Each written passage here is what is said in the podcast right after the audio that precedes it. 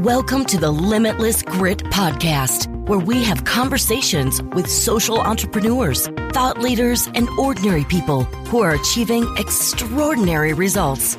And now, here is your host, Shristi Gajarel. Hello everyone and welcome to another episode of the Limitless Grit Podcast. So for past few weeks, I've had the opportunity to interview some of the most incredible people on this planet. But this episode is so, so near and dear to my heart because Laura E. Stachel is one of my personal heroes. So to give you a little background on Laura, at the age of seventeen, she entered college to study for a career as a concert pianist and modern dancer. At her sophomore year of college, her doctor discovered an irregularity with her ovaries, and after her surgery, she naturally had a lot of questions. So many, in fact, her doctor said, if you really have so many questions, why don't you become a doctor? And that's when she decided to go to the medical school. Laura continued to practice medicine for years to follow until in two thousand two, she was diagnosed with severe degenerating disc disease, which forced her to stop her practice. Laura didn't let that stop her from making a difference in people's lives. She then went on to get her degree in public health from U C Berkeley. In two thousand eight, a professor invited her to join a research team in Nigeria, and that's when her life changed. In Nigeria, she observed maternity care at a state hospital, watching helplessly as doctors and midwives struggled to treat critically ill pregnant women in near total darkness. It was there she decided to do something about it and eventually created We Care Solar. Laura's work has been recognized internationally and she has won multiple awards, including C N N Top ten Heroes in two thousand thirteen. According to Forbes, she was five brilliant social innovators you have never heard of in two thousand fourteen, and We Care Solar was selected by Bloomberg New Energy Finance as one of its new energy pioneers in twenty seventeen. Laura is one of the greatest social innovators of our time and has impacted millions of people's lives. And I want to give special shout out to Ken Banks for introducing me to Laura and her work through his book, The Rise of a Reluctant Innovator. So if you guys haven't read that book, please go and read. That book is truly, truly life-changing and has impacted my life. So without further ado, everyone, Doctor Laura Stachel. Uh, thank you so much for coming to my podcast, Laura. It's a pleasure to have you. Oh, well, thanks so much for having me. Of course, of course. For people who don't know who you are or are not familiar with your work, if you want to give us a little background. Um, well, I am an obstetrician. And I worked as a clinician for many, many years. And several years ago, I started an organization that is called We Care Solar. And it's a nonprofit organization that is trying to improve maternal health and lower maternal mortality by bringing solar electricity to health facilities around the world. Wow. I mean, we're definitely going to talk more about We Care Solar, but Um, while I was researching you, I found out that when you first went to college, you wanted to be a concert pianist and a modern dancer. What made you go into medical field? Well, when I was in college, um, probably in about my sophomore year, I was found to have something growing in my ovaries. And so I became an, a gynecology patient. And people were not sure whether what I had was very serious and was cancer or was something that was actually benign and more of a hormonal problem. And I had to have surgery. And I was very scared to have surgery. And right before I went to sleep, the doctor said, if you have a big bandage, it means that you had cancer and all of your reproductive organs are removed.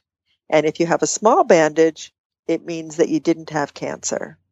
And I remember waking up from surgery and immediately putting my hand on my tummy, even before my eyes were open, mm-hmm. and finding out that I had the small bandage, which was a great relief.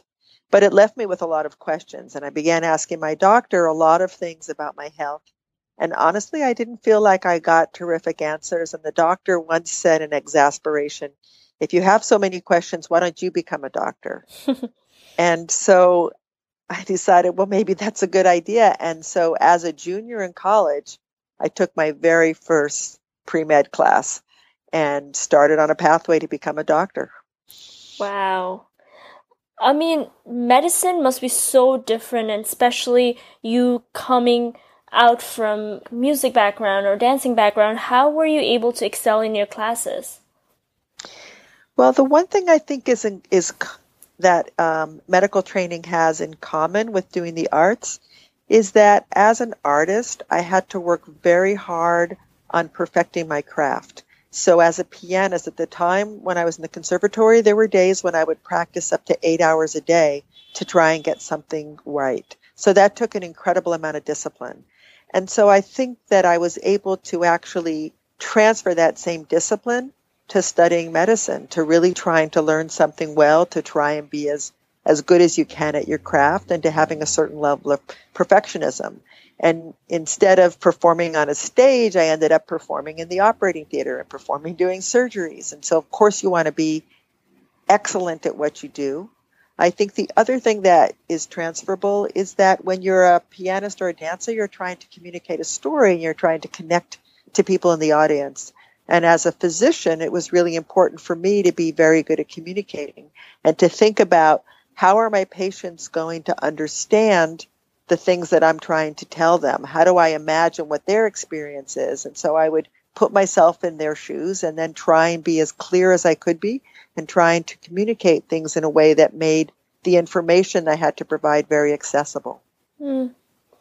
So how did you end up being in public health uh, from your medical field? How did, what made you change that career? It's kind of funny. When I first started medical school, I always was interested in public health, but then I got swept away by doing clinical medicine, doing deliveries, doing surgeries as a gynecologist. And so I was pretty much deeply involved in doing clinical medicine in a private practice. And I was a doctor for a number of years.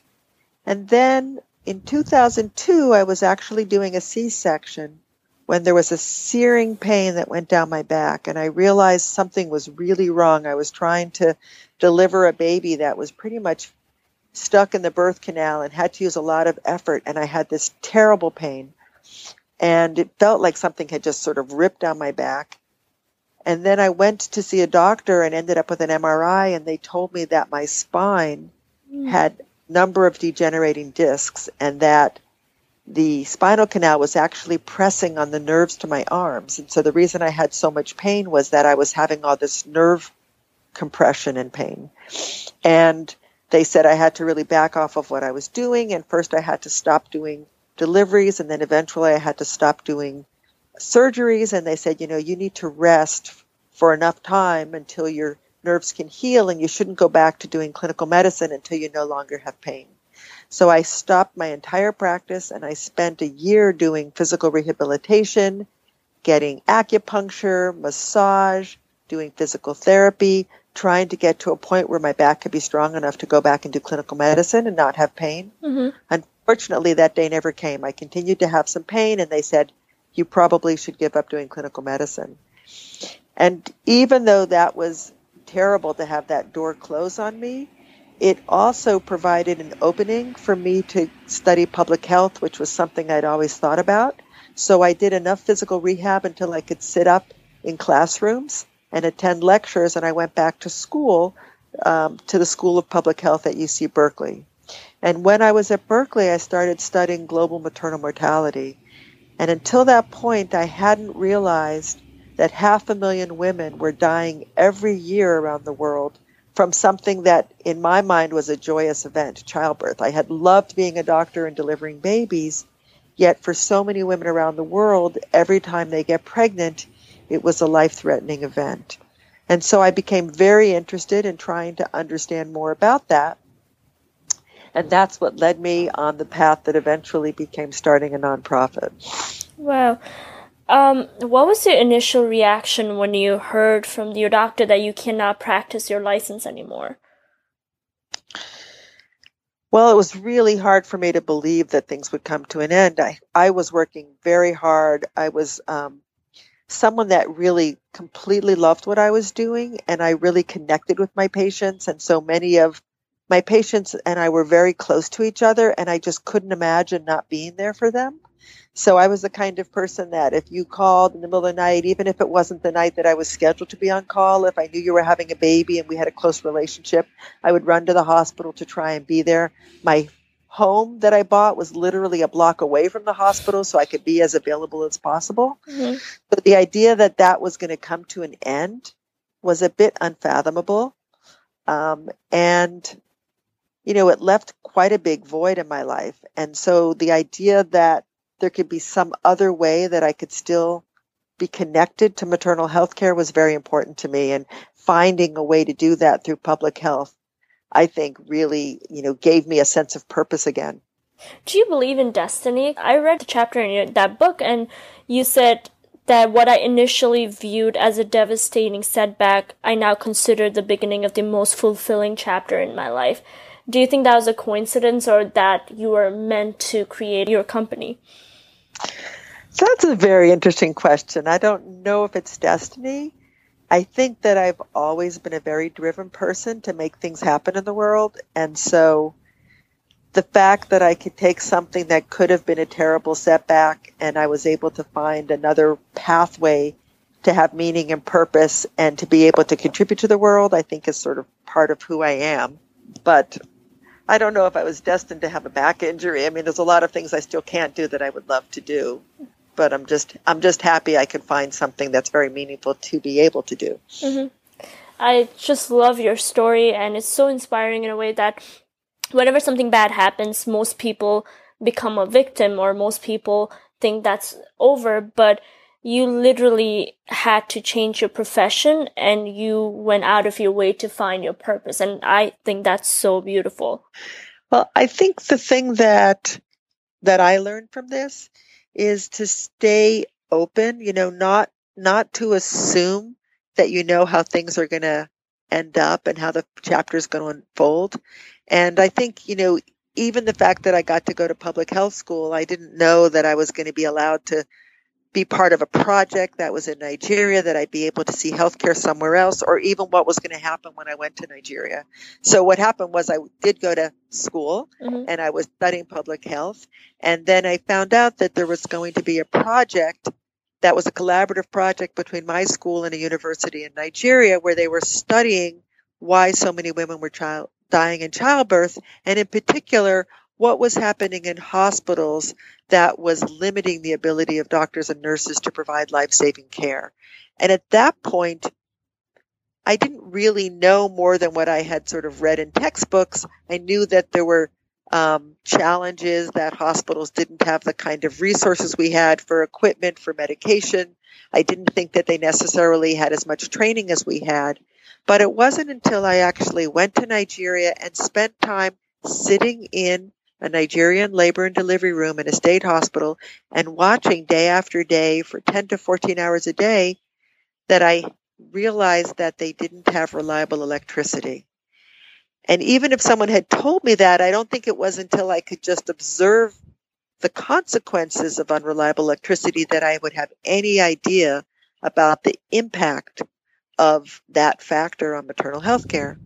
So when I was sitting watching in labor and delivery, for example, at nighttime when the lights would go out, the midwives would either use kerosene lanterns or they would use candles as their only source of light. And I would watch as they would struggle, for example, to read a, a label on a medication bottle, or to start an I V line, or to resuscitate a baby because they couldn't see well.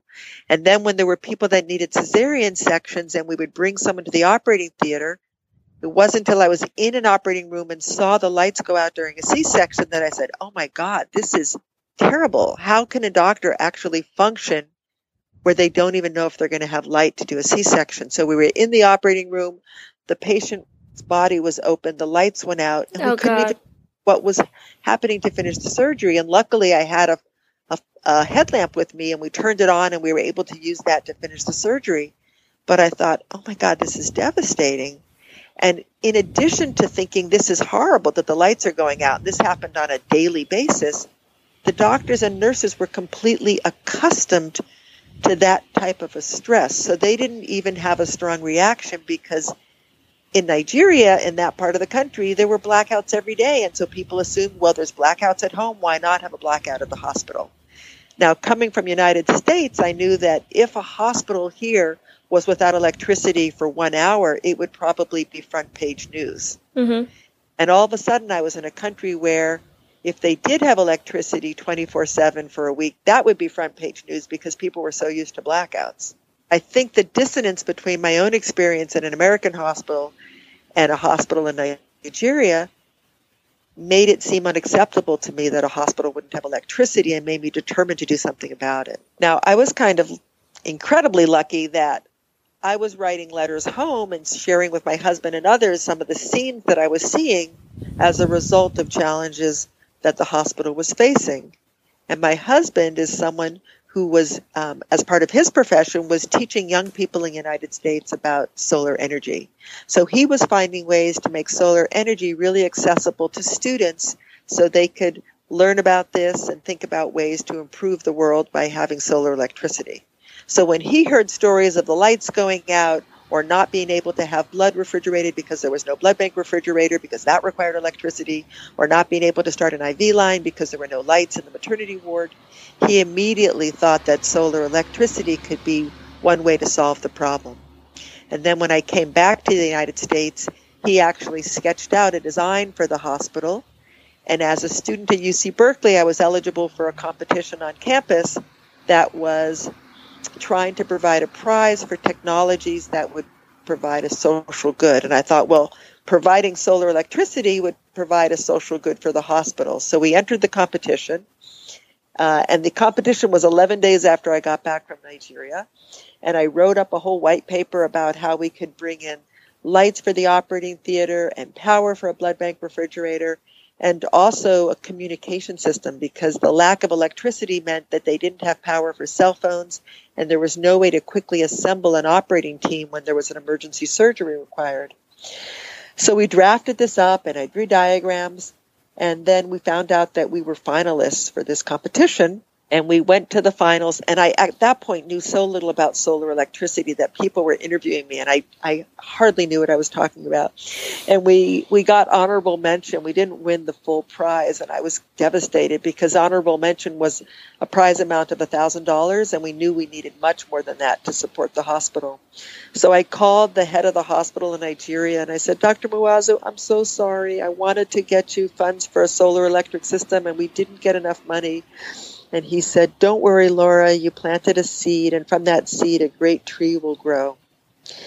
And within twenty-four hours, someone who was one of the judges at the competition called me at home and said, I'm sorry you didn't win the competition. I wish you had won. How much money do you need? And I immediately told him the amount, which was double the prize amount from the competition. And three weeks later, he was able to find funds from the university to support our project, and we were on our way. Wow, that's incredible. That is so incredible. I have a question. What was a moment in Nigeria that you realized that you had to do something about the situation? Well, there was one evening when I was in labor and delivery, and I decided to stay overnight at the hospital that night. And there's a condition in pregnancy, a complication that's called eclampsia. Eclampsia is when the blood vessels start to constrict, and there's restricted blood flow to the brain, to the lungs, to the kidneys, and also to the uterus, so a baby will not get good blood flow. And when the blood, stro- blood flow to the brain constricts, what happens is women start having seizures. So they have convulsions, like um, with epilepsy. Mm-hmm. Um, but in this case, it's during pregnancy. It's called eclampsia. So this woman was having seizures. She had stopped having good blood flow to her kidneys. She had no more urine from her kidneys. Her lungs were rattling with fluids because they didn't have good circulation. And it was nighttime, and the room was pitch black, like there was not any light whatsoever. And every time she breathed, I heard her lungs rattle. And I was standing in the corner of the room thinking, oh, my God, she's going to die. I'm going to be in this room. She's going to die right here. And I'm I'm powerless to do anything. And I realized that even though I was a physician, an obstetrician, and I had studied public health in the United States, that I had no idea the situation was this bad.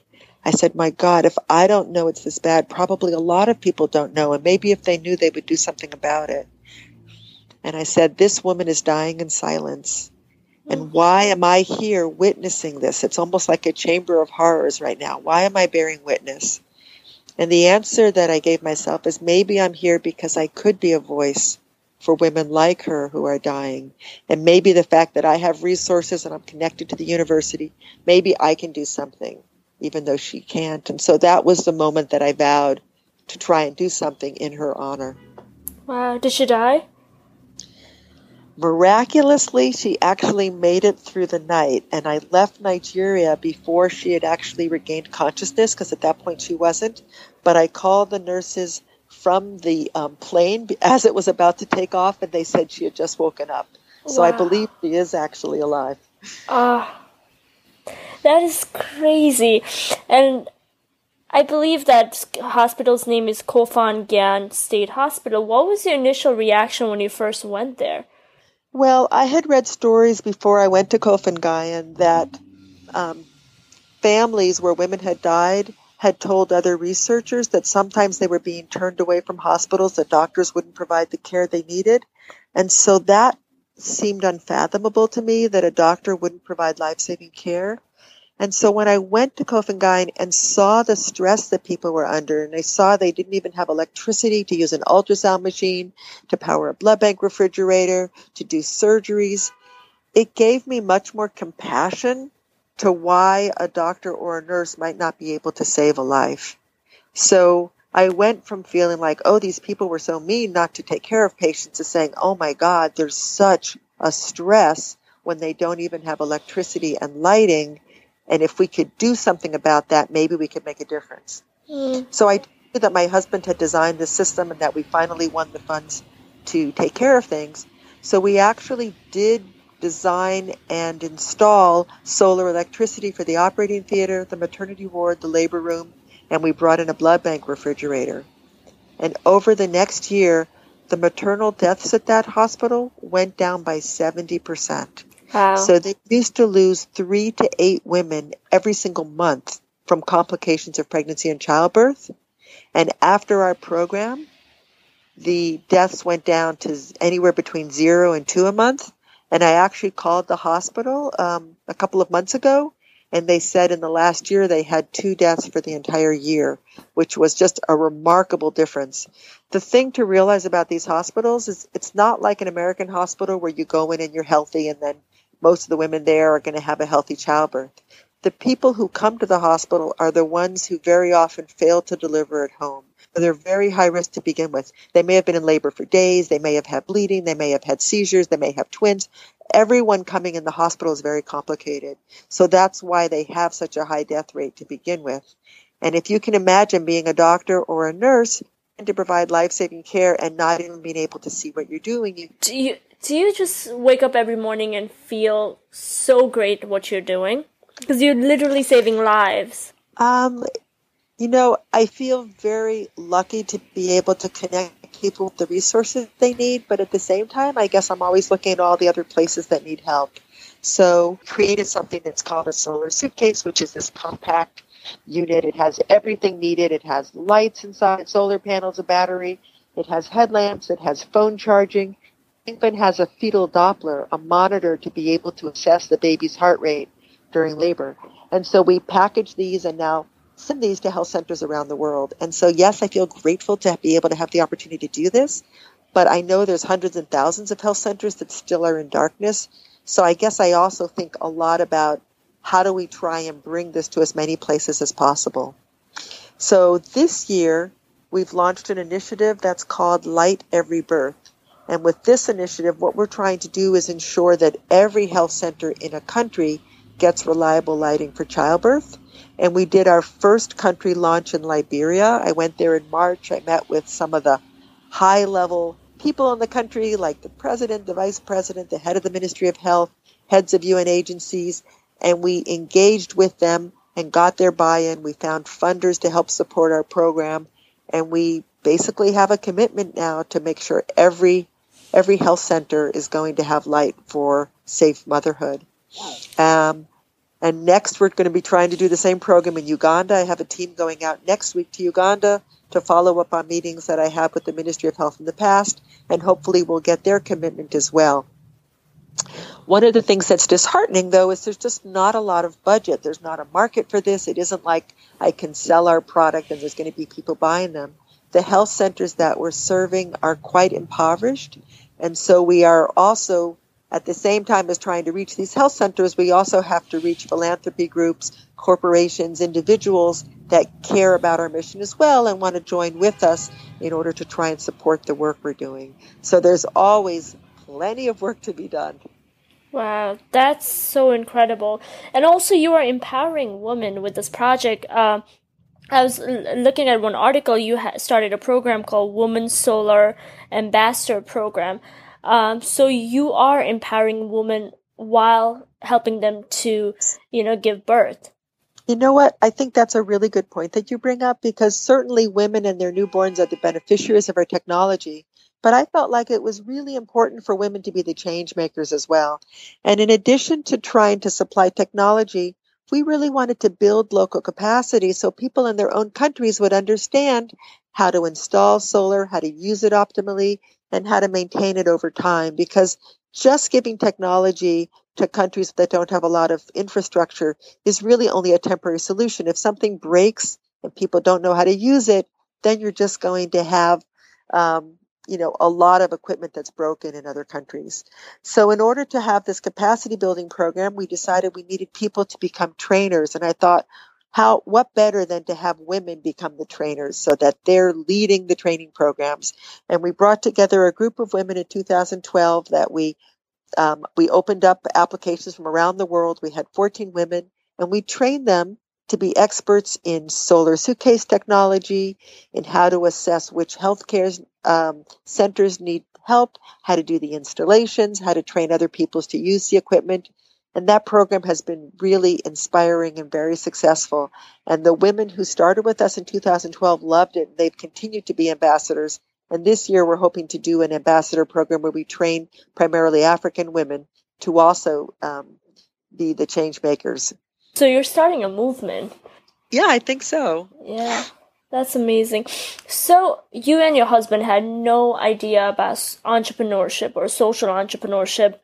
And I was talking to Ken Banks, and he said no one voluntarily wants to be a social entrepreneur. There are very few people who want to be a social entrepreneur. And it's a really difficult thing to do. How were you able to learn everything and create an organization that's thriving? That's a really good question. I think, you know, A, what's really important is that you need to have something that you're very passionate about, because as you said, it's a very difficult thing to try and build an organization, to build a movement. And where that comes from is that my heart is just so drawn to this issue. And so, to me, it's so important that women get the services they need that, you know, I just can't bear the thought that women are dying trying to bring life in the world. I just think that's unconscionable. And so the fact that we're doing something that's making it possible for health workers to see that make that encourage women to come to health centers, not just when there's a complication, but for a healthy delivery so they can be there and get good care. That's really, really important to me. But in order to really learn how to do this, we had to think, how do we manufacture things? How do we make a solar suitcase that's not my husband just building this in the backyard, but something that we can design so it can be made in a factory? How do we get these to be shipped to other countries? How do we find partner agencies? We work with UNICEF, Save the Children, AMREF, Pathfinder, different international N G Os and U N agencies in order to identify which health centers need help and to partner with them to deliver these to where they're needed. So we didn't know how to do that in the beginning.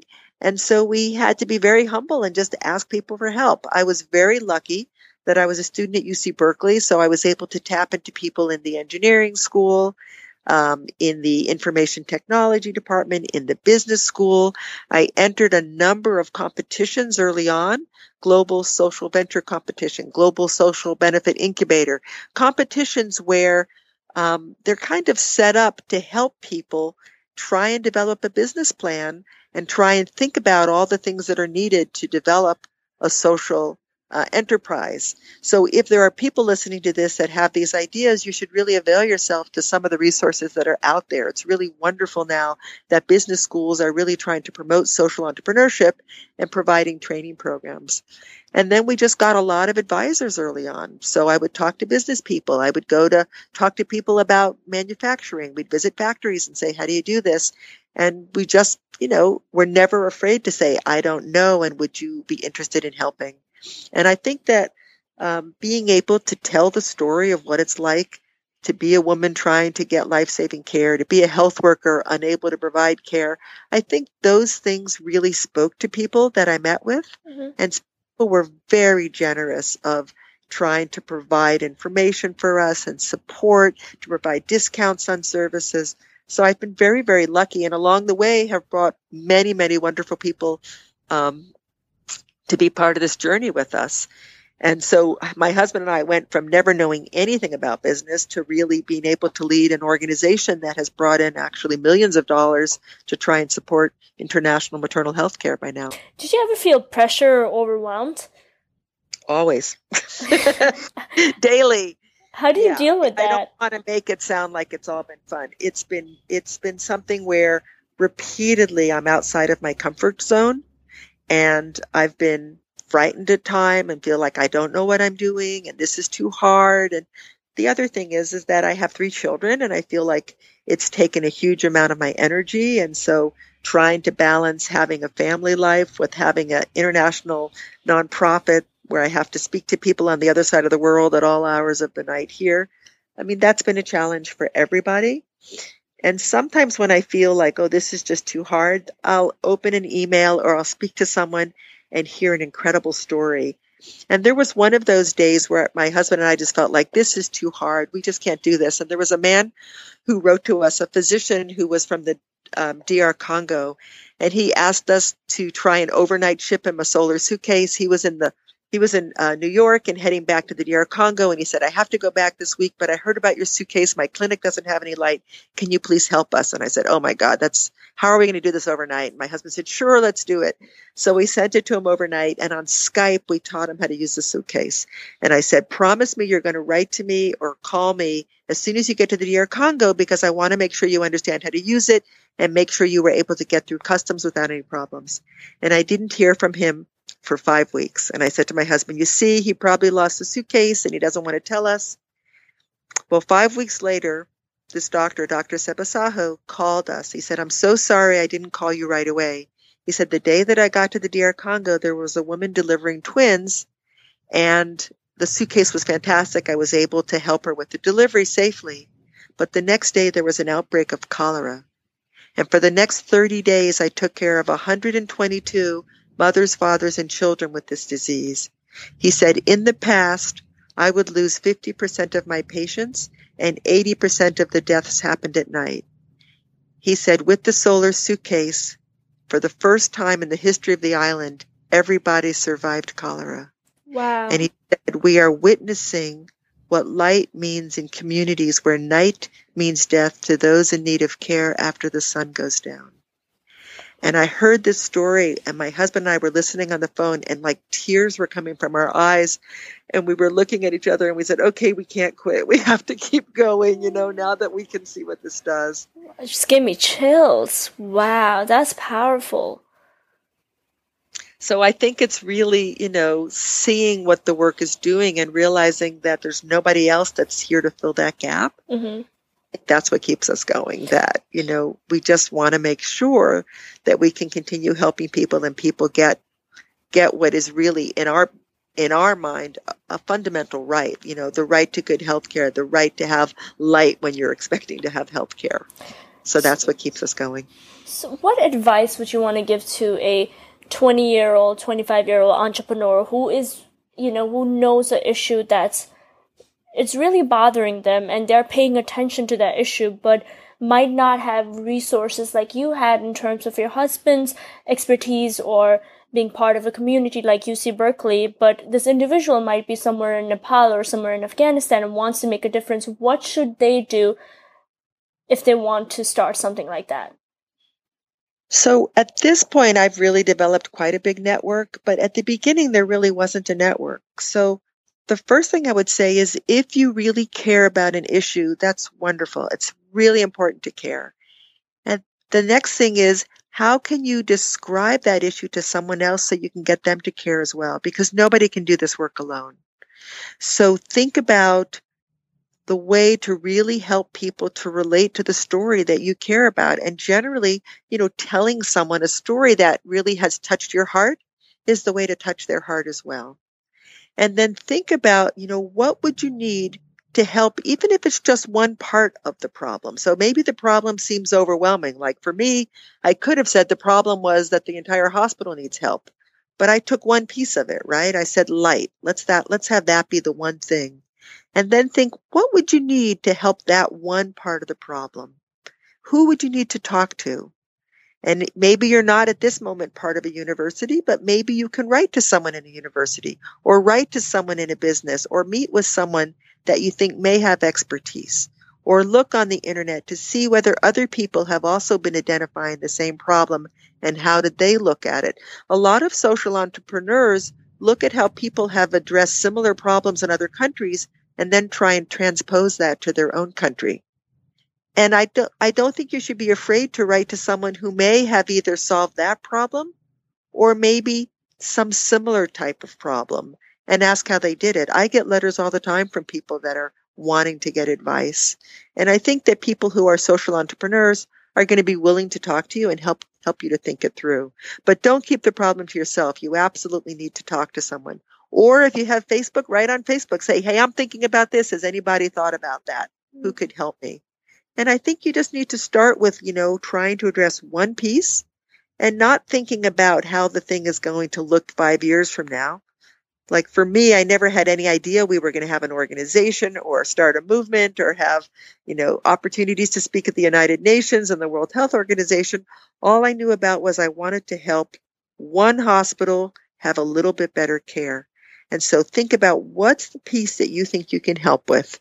And when you solve that piece, you may have more ideas about how to solve the next issue. And you'll have that much more experience to bring with you when you're looking at that problem as well. Uh, so you feel like the reason uh, your company succeeded is because instead of thinking about five-year plan or ten-year plan, you're like, what can I do today? And you broke that down into small little pieces. Absolutely. Absolutely. And I have to say that sometimes people were saying we were trying to do too many different things, but Um, I'd say we kind of stuck with our gut, and also the fact that I'd spent time in the field. Like, to me, the fact that I was there, and I actually went back to Nigeria a total of fourteen times, so it wasn't just the one time. I went back and I kept learning. And one thing I didn't mention to you is when my husband first started making these solar kits, the solar suitcases, we tried a lot of different prototypes, and it wasn't that we immediately came up with the one that was going to be robust and work for years. We would bring prototypes, bring them to the field, and then I would say, I would go back and see what's working and what broke. Oh, look, this wire came loose. Oh, look, this person, when they turned on this switch by accident, they turned off the the uh, battery. You know, we, we we would look at how people were using these, and we had a real iterative design process that involved getting feedback from users and doing observations. And what's really important is not that you never fail, it's that you do something with the information. So when things broke or didn't work, even though it was really frustrating, we use that to try and do better the next time. How do we improve the design? How do we use that as part of our learning process? And sometimes I like to remember that when my own children, they learn to walk, it's not that they go from being little babies to being walkers. They kind of crawl and then they stand up and they hold on to things and then they try and walk and they fall down. And then they get up and they fall down and they get up and they fall down. And after a number of times, they're able to walk. Mm. And so not the falling down that should stop you. It's like, that's where you learn. That's where you have your, your growth point to see how can I do better?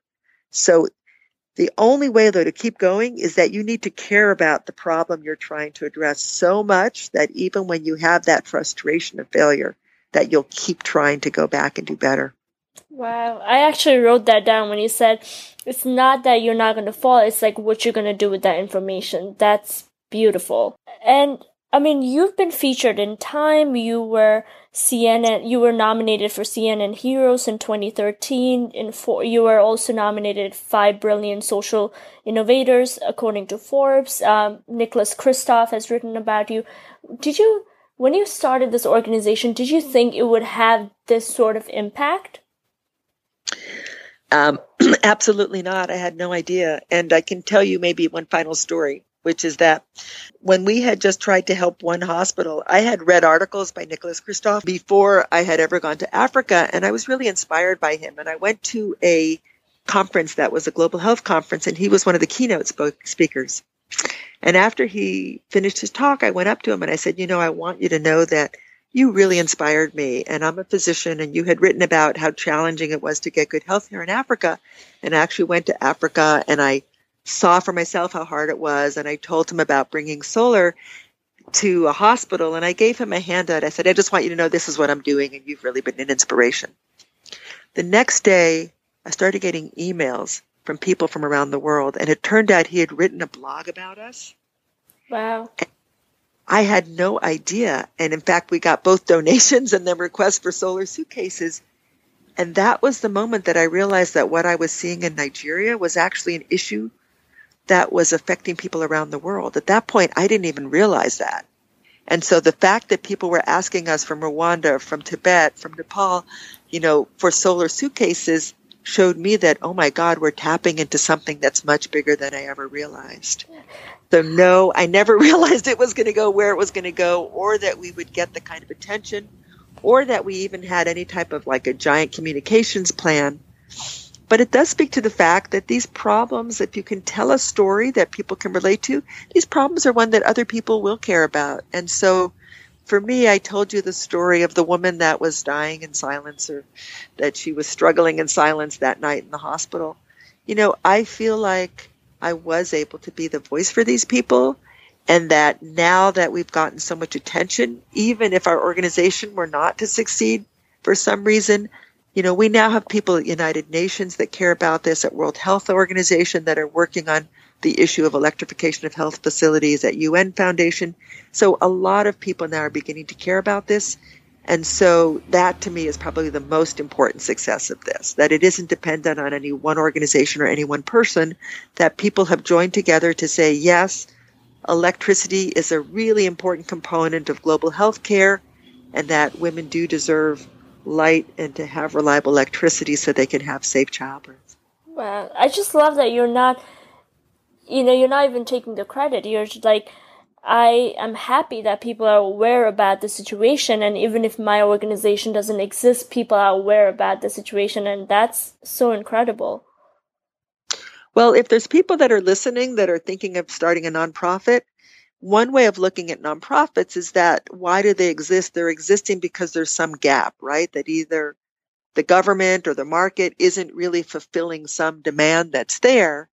So in a sense, if a nonprofit were to go out of business, it might mean that it's going out of business because the problem's being taken care of by other forces, right? Like putting yourself out of business is actually success. I once heard um, President Clinton give a talk, and he was talking about that. Like that should be your goal, to get something to be so well taken care of that you don't need a nonprofit to take care of it. Um, I want to ask you some rapid-fire questions uh, just to get to know you a little better. If you could recommend two books, what would you recommend to our listeners? Oh, well, right now I'm reading two excellent books. One is called Strength in What Remains by Tracy Kidder, and it is the story of an incredible man from Burundi. He was a medical student named uh, Deo Gratias, who left the Civil War, came to New York with nothing, like two hundred dollars to his name and nothing else, and ended up over the next couple years finding a family to take him in, going back to college at Columbia, then becoming a doctor, and going back to his own country to actually start a nonprofit Um, to build a hospital and improve healthcare in his own country. And so it's an incredible story of someone that overcame amazing uh, struggles to be able to start an organization. And I actually met him a few weeks ago, and I really recommend it. It's called Strength in What Remains. And the other book I'm reading right now, which is fantastic, is called Being Mortal by Atul Gawande. And it's a book that really is allowing people to think about the aging process and actually the dying process, and think about the systems that we have developed in our own country around that and how that could be changed. Um, and it's it's a very inspiring and very well-written book. So those are the two books I'd recommend this week. Yeah, I've actually just finished reading uh, Checklist Manifesto by Atul Gawande. Such a great writer. Yeah, well, I, I'm really inspired by him, by him. We can trade books. I can read yes. that one. Yes. So is there any movie or documentary you would recommend? It's really funny. I'm so busy at my job that I never go to movies, except when I'm on the plane going to Africa. I get to watch a bunch at once. So I'm trying to think, because I've seen some great ones lately. The last one I just saw on the plane was Hidden Figures, which is which is standing out in my mind. But there was another movie I saw. Oh, I will tell you the movie I thought that was the best movie I've seen, Lion. Have you seen that? No, I haven't. Is it good? Favorite movie, favorite movie right now is Lion, the story of a young boy from India who gets separated from his family um, and eventually adopted by a family in Australia, and his struggles to try and find where he was from twenty-five years later. Wow. Incredible story. Yeah. You know, it's so funny. I never watch movie either. And when I'm flying to Nepal, it's like twenty-four hour flight together, and I watch all the movies. Right. Um, if you could give advice to your seventeen-year-old self who was a dance major and wanted to be a concert pianist, what advice would you give? Um, really make sure that you love whatever you do in life, and um, find the things that really sing to your heart, and make sure to connect with people around you. That's awesome. Um, what is a quote or a mantra you live by? Mm. There's one that I love by Margaret Mead. Um, it goes like this. Never doubt that a small group of thoughtful, committed citizens can change the world. Indeed, it's the only thing that ever has. Wow. And you are changing the world. With a bunch of other people. I, I know it sounds like I'm doing this alone, but that's certainly not. It's really by joining hands with lots of other people that we can make change. I love this book called Mindset by Carol Dweck, and it's all about fixed mindset and growth mindset, and you represent what it means to have a growth mindset. Whenever you're starting a new company or you change profession and you are still trying to better yourself in that profession, and eventually you become one of the best, right? And it's not because you are talented, but because you truly believe in that and you are not afraid to work hours upon hours. How did you have that sort of mindset? And if is there a way for someone to cultivate that mindset? I'll tell you a couple of things. One is that when I was two years old, uh, my parents put me in nursery school, and the very first day they were the nursery school was sort of giving all the new students a tour, and they brought us to part of the school where there was actually a swimming pool, and the lifeguard was taking us around to show us the pool, and I didn't know how to swim, and I had my clothes on, and I jumped in the pool, and the lifeguard, who also had his clothes on, had to jump in and save my life, and they lifted me out of the pool, and they said, Laura, why did you just jump in the pool? You don't know how to swim. And I said, because I wanted to look around the bottom. So I think there was something that's intrinsically about me where I've kind of been a bit fearless, and I've always been very curious. And so I think I have taken that throughout my life. But, you know, given that that happened at two, it probably was part of me from the day I was born. But um, there was a book I read that was called The Seven Habits of Highly Successful People. You know, mm-hmm. that mm-hmm. series? Mm-hmm. And one of the things that he recommended was to learn something new every year. And I loved that idea. I love the idea that you're a consummate learner. So, you know, I'm now in my fifties, and I know most of the people listening to this are going to be a lot younger, but I think that going through life and imagining that every year you get to learn something new and you get to be a beginner, and that's kind of the fun of being part of life, is a great way to live. So I don't really, I haven't studied mindset theory. I really don't know what a growth mindset is, but if part of it is about being open and continuing to learn, then I would say that that is definitely something I like to live by. Mm, it's uh, mindset theory is all about that, and that's that's incredible. Last question: what's your definition of courage? I would say um, being thoughtfully fearless. So, by thoughtfully, I mean not putting someone in such a risk that they would actually do something detrimental, but, um, you know, being aware of what the risks are and stepping up and stepping forward. All right, Laura, thank you so much for your time. I really appreciate it. Well, thank you so much. Hey, you guys, thank you so, so much for listening to this podcast. I really, really appreciate your time. And if you enjoyed this episode, then make sure to subscribe, because every single week I will come up with awesome and epic interviews like this one. And do not forget to check out my website, limitless grid dot com, for show notes.